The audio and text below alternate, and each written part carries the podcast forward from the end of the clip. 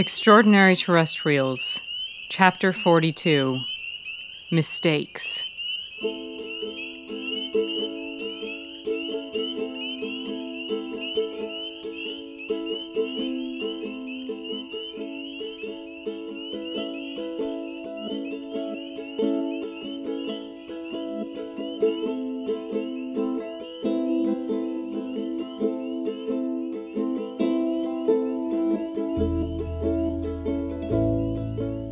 Trip fidgeted outside of Churchie's, hardly aware of the rain. He paced with his hands in his pockets and listened for Maddie's car. It was an unconscious habit now, but it still surprised Trip every time she showed up in a quiet, healthy car. The engine had a slight tick, but was otherwise silent. Maddie used to say something about the roar of her old car, how it purred. Trip tried to remember the exact saying. Now she drove a car which actually purred, and she didn't even say it. Trip watched the shining driver's side door open. Different car. Perhaps a different Maddie. Same old Trip.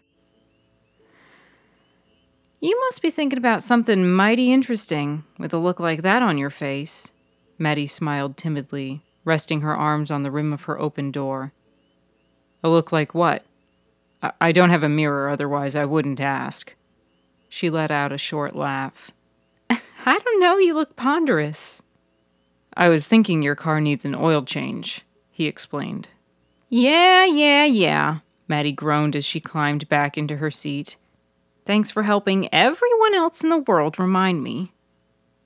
Trip took the passenger side, and they were on their way. "Where are we going?" "Jack's cabin." Maddie gave him a blank look. He realized he was giving her blank directions. "Oh, head down where we went that day with Bud, down Hackmatack," he elaborated. "Heading out of town?" "Yes, almost." Seconds of silence passed as the car accelerated. Trip could feel Maddie's eyes on him, but he kept his gaze out the window at the darkening sky. Somewhere beyond the blanket of rain clouds, the sun was setting. His focus shifted from the clouds over the bog to the beads of water on the window. It had been raining when Jack lost Heck.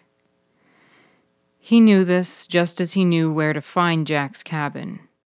"So, in all seriousness, what are you thinking?" Maddie asked. Trip exhaled, wishing she hadn't asked. He didn't know how to gather all his hundreds of thoughts into one solid answer. "Right now?" he asked. "Sure." "Do you think you're a different person than you were this time last year?" he asked. Maddie paused, which made Trip anxious. He looked to her, noting her raised eyebrows. "That's a hefty one," she replied. "What do you mean?" "What do you think? Have you changed?" "Well, sure," she said with a shrug. "My hair is longer. I've gained some weight. I no longer drive a hazard." Trip gave up and returned his attentions to the sodden landscape outside his window, annoyed.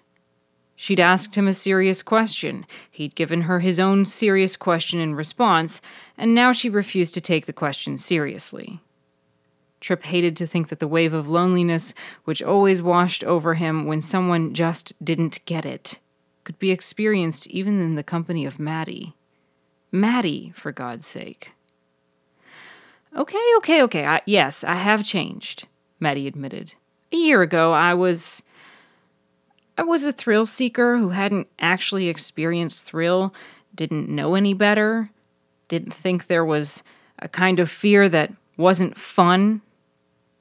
A year ago, I didn't realize that your life as you knew it could be eaten up, chewed, and spat back out like Karen." Trip sat up, intrigued but also distressed.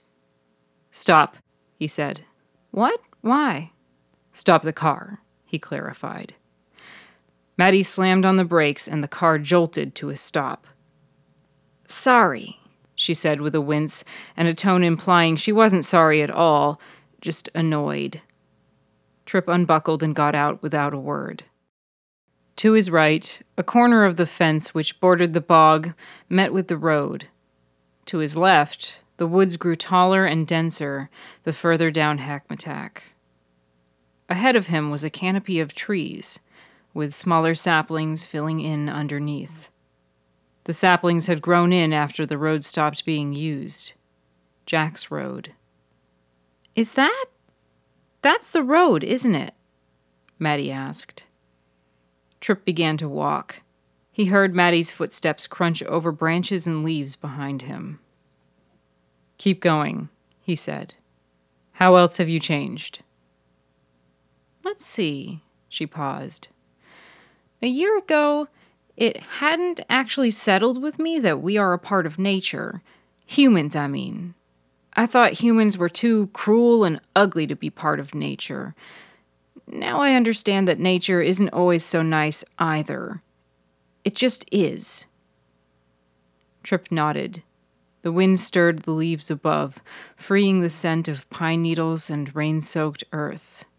Fragrance. It just is.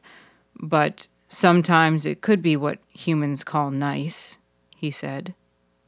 Yeah, Maddie agreed. They stopped a moment to enjoy the sight, sound, and smell.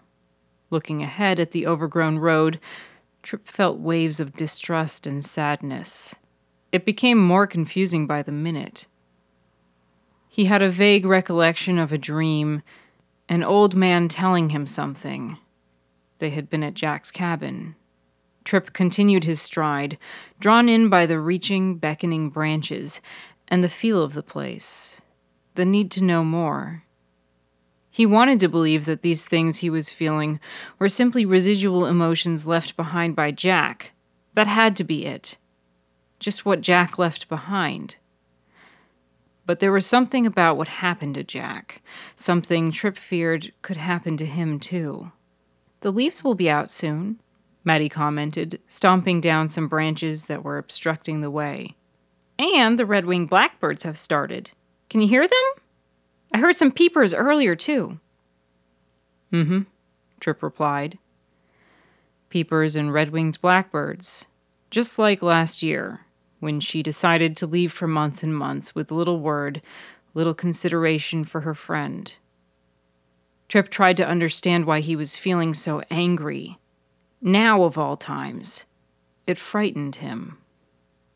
Maddie was looking at him again. What? He asked.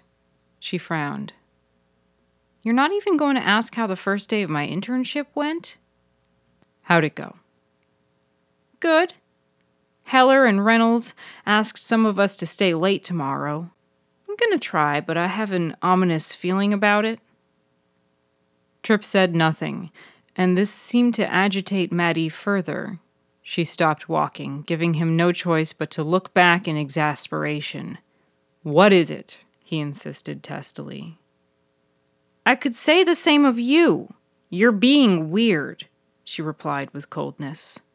I'm just nervous about tomorrow, he fabricated. Tripp couldn't let her worry about him. He was worried about himself enough. The moment she worried, it became a real problem instead of just something in his head. There would be no hiding it and no fixing it. Besides, she didn't deserve to worry about him now, not after spending nine months not worrying when she should have. He trod on, seeing something emerge between the web of branches, a wall of wood, a wall of the cabin. That's it, isn't it? Maddie asked. Tripp was already breaking through the little branches, not noticing or caring about the scratches on his arms. The smell of moss and rotting wood met him, and with it, a lifetime of memories. Years spent relying on oneself, feeling alone even in crowds, being judged and sentenced before being known, being content with independence. Tripp observed the front porch, discolored but sturdy. Then, one year of enlightened companionship. Adventures and teamwork, battles won, eyes opened. He noted the path leading away from the porch and between the little trees, to the bog. Then loss, horrible betrayal, resentment, confusion, regret, guilt. A bitter return to self-sustenance. Trip saw the sagging slate roof, the shattered windows, a woodpile overgrown with rodents' nests and saplings. His knees felt weak. "My God," Maddie remarked, finally catching up to him. Trip considered that he had always known Jack's life, even before the bog introduced him. It was all too familiar. He looked to Maddie, at her wide eyes and wild hair, only made more wild by the humidity. And Maddie, was she anything like Heck? Tripp recalled the historian's words. The type to just run off and start a new life. A complicated person. I don't think she was very good at keeping friends. Since he'd known Maddie, Tripp had never met a friend of hers more than once. She didn't keep them long before moving on to someone new, accepting himself. He'd often wondered what made him so special. Perhaps he wasn't special at all. "Are we going inside?" Maddie asked. Without answering, Tripp took a tentative step onto the porch. It creaked, but held him. It was newer than the rest of the structure. Jack had built it himself. "What's that stain?" Maddie inquired, pointing to a dark patch on the old wood. Tripp swallowed, thinking of Fred. Fred was at home, curled up and warm, perfectly fine. "An animal died there," he answered.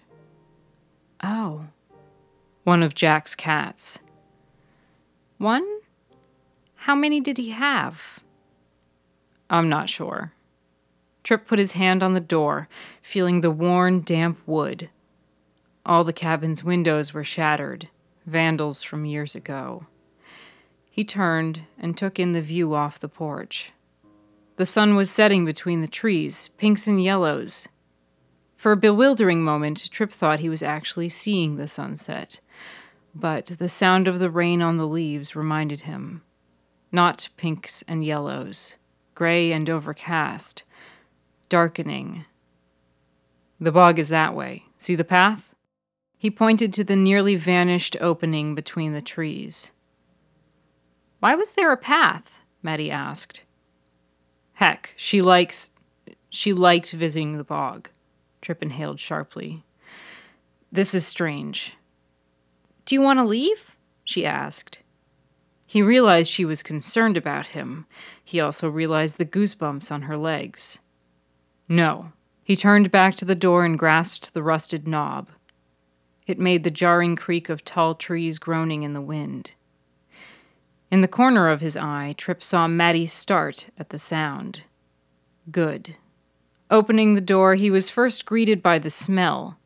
Mildew, must, mold, and rodents who had taken residence in Jack's absence. Over all of it there was a sweet and warm smell, which Tripp could not identify.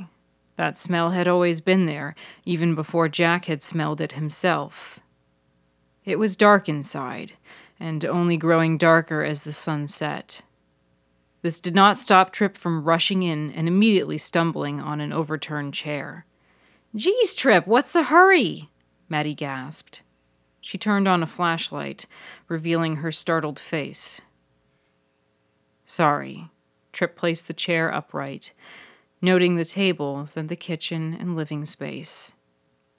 Maddie's light fell upon selected objects, the table with the one leg that was different from the others, the kitchen sink with a chipmunk-dissected pinecone in its basin, cobwebs in every corner, a greenish tint to the wood surrounding each broken window, shattered bowls and plates strewn on the wooden floor.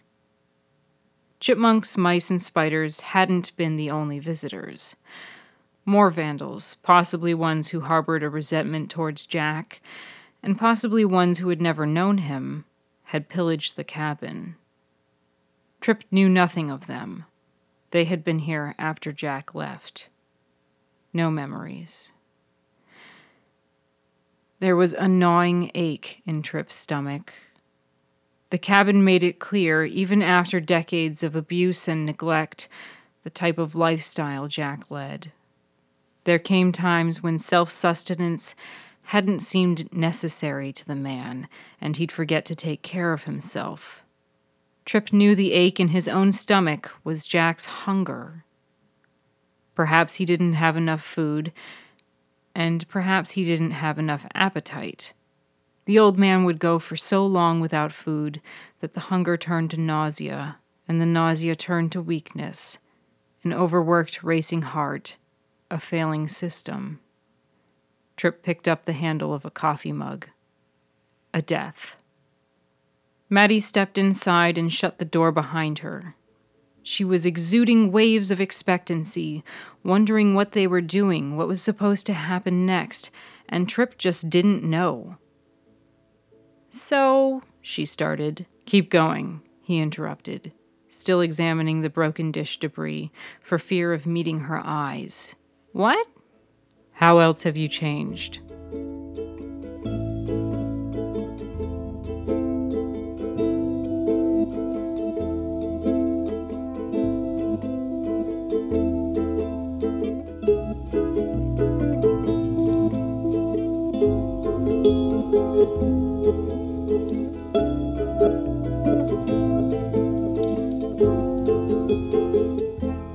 Karen opened her eyes, feeling clearer than she had in months. There was something she needed to do, someone she needed to speak to. She sat up in bed as much as she could. It startled her brother. Karen? He asked, as if it might not be her. It was all too plausible that it wasn't her. Yes, Joe, she said. She met his eyes. He could help her. I need you to listen very carefully. Joe rose from his seat, wearing that fragile look he sometimes got. He was her kid brother in that moment, five years old again, listening while she explained why Mom and Dad couldn't afford the swing set, on the edge of tears. Karen? He repeated. Karen rolled her eyes. He couldn't afford to be this sensitive, not right now. I need you to call my lawyer. I need to meet with her tonight. He gulped, already knowing what she meant. Damn him for knowing her so well. Your will, he uttered. You want to edit your will? Yes.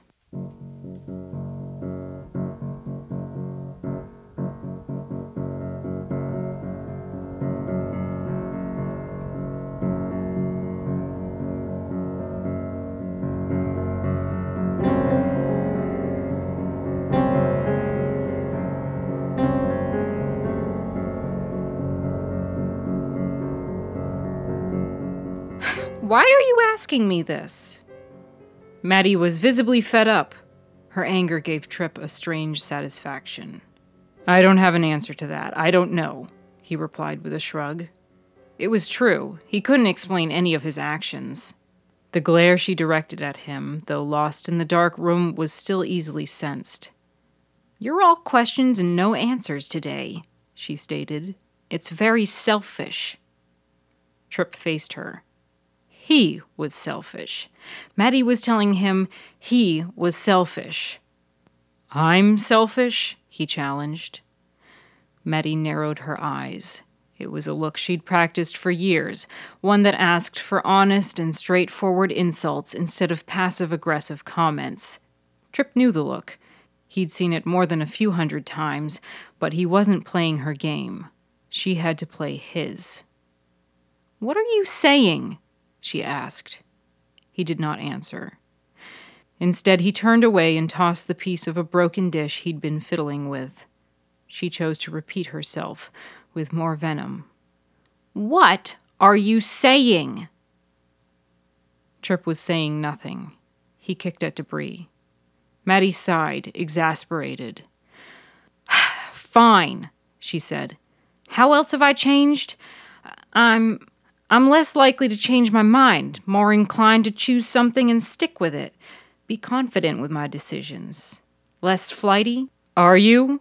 Tripp interrupted.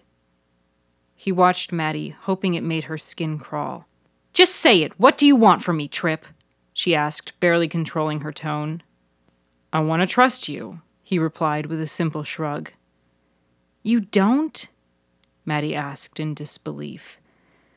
"Trip, I'm your best friend, six years. I, I saved your life, for God's sake." "And then you left," Trip retorted. "For nine months. Hardly a word." "Well, I'm here now, aren't I?" "Not a care in the world, not a single consideration of what it was doing to me. I get that you needed your family, though I can't relate, but you could have at least called, at least shown in some way that you hadn't forgotten me, for God's sake," he continued. His voice had raised in volume. He didn't care. "Maddie, you may as well have left me for dead in the bog that night." "Oh, please, Trip," Maddie scoffed. She thought he was being melodramatic. He couldn't allow this. "No, you forgot me," he cut in, holding up a finger. It shook, and Tripp realized his agitation had now visibly reached every extremity. "You don't get to roll your eyes, not this time. If you abandoned me once, you could do it again. Tomorrow we are going to do something very illegal, in multiple ways. How do I know you're not going to flee the scene again just because things get too scary and real? Did you see me running? Did you see me making an anonymous call to Phil Hadlock? No. I stood my ground, while you went in hiding, unable to face consequences, unable to face yourself, unable to face me." Maddie's dark silhouette was very still. She spoke through her teeth in a low growl of a voice. "Why don't you ask yourself how you've changed in the past year, Trip? Any ideas? Hell, how about in the past six years? How dare you call me a coward, after all the things you would have never had the guts to do if it weren't for me, all the things you still don't have the guts to do." "You're right," Tripp nodded regretfully, unable to stop himself from what he said next. "But if you actually look at it, all the things I'm afraid to do are because they're the mistakes you've already made." Then Maddie punched him in the face.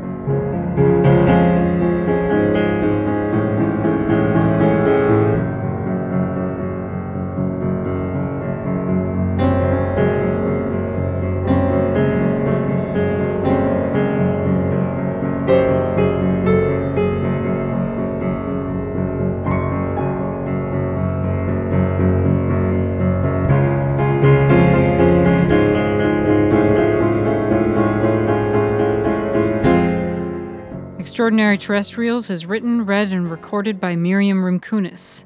All piano music was written and performed by Jonas Rimkunas. All public domain organ music was performed by John Rimkunas. All other music was written and performed by Miriam Rimkunas. Needless to say, all rights reserved. Tune in every Thursday for the next chapter. The spring peepers heard at the beginning of this chapter were recorded in South Berwick, Maine, by free sound user Bud Jillett. A link to their recording is in the show notes. If you like what you hear, please leave ratings and reviews for Extraordinary Terrestrials on iTunes, Stitcher, Google Play, and Libsyn. To get a shout-out from Churchie, you can contribute to the podcast's Patreon, which is linked in the show notes. You can also follow the podcast and tell your friends on Facebook and Twitter, as well as the website, Extraordinary Terrestrials Podcast dot com. Lastly, go outside. Often the concepts of jobs and environmentalism are depicted as being at odds with each other, especially in the labor workforce. It doesn't have to be that way. In fact, some feel the two ought to go hand in hand. That's what the good folks of the Blue Green Alliance are working on. This alliance unites America's most prominent labor unions with environmental organizations to promote clean jobs, clean infrastructure, and fair trade. To learn more, visit w w w dot blue green alliance dot org. At the very least, go outside. Thanks for listening.